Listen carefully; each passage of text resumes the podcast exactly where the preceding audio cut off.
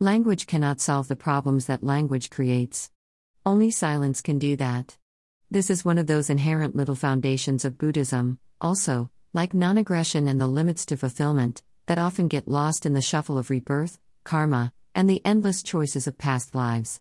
But that is the essence of philosophy and religion, to find some reason to live, without expending too much time and energy in the process, and so often that involves divine intervention or magic.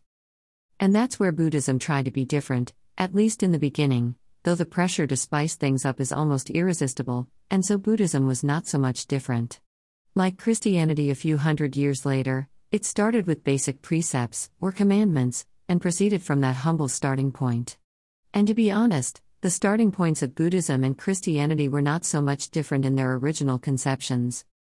Don't kill, don't steal, don't lie, don't cheat. The basic precepts were very similar in the Abrahamic religions of the Middle East and the Dharmic religions of India.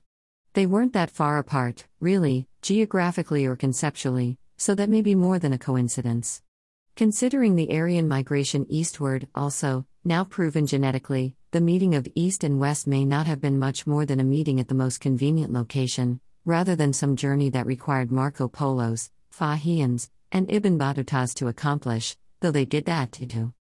But Buddhism went through much more of a dialectical process of thesis, antithesis, and synthesis, over the course of its 2,500 years, something implied if not intended, in its mantra of the middle path between extremes, so that the three major schools of Theravada, Mahayana and Vajrayana can be seen in precisely that light, something like discipline and devotion having babies, and calling it Dharma.